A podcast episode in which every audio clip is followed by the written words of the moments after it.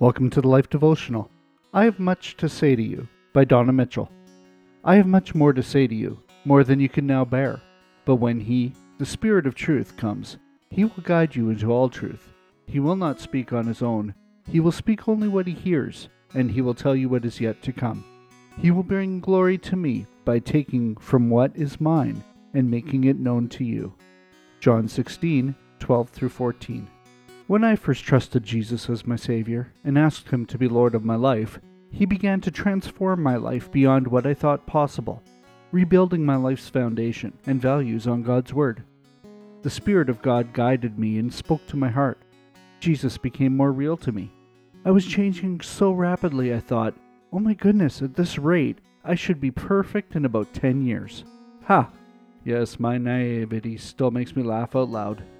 What I didn't realize is that getting to know and follow Jesus is a lifelong journey. The Lord always has much more to say to us. At every stage of growth and maturity, there are things we cannot yet bear. Thankfully, He continues to lead us into all truth if we allow Him.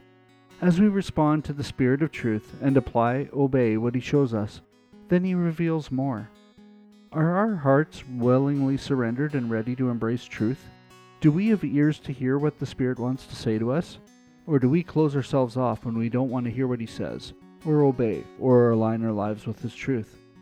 I have never heard God's voice audibly, but he speaks to my innermost being through his word, by his Spirit. I thank God he speaks. The Lord promises that his sheep hear his voice. Are we truly listening? A prayer for today. Father God, thank you that you speak. You promise to lead us into all truth. O Lord, please give us ears to hear you and hearts that are responsive to you.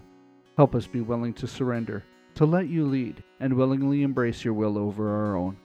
Open our eyes that we might see you, and our ears that we might hear you. Help us hear the much more you have to say to us.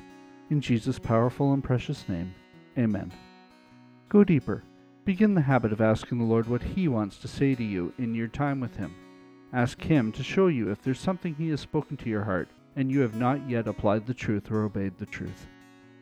Can we pray for you as you go through this journey? Come see us at thelife.com slash prayer.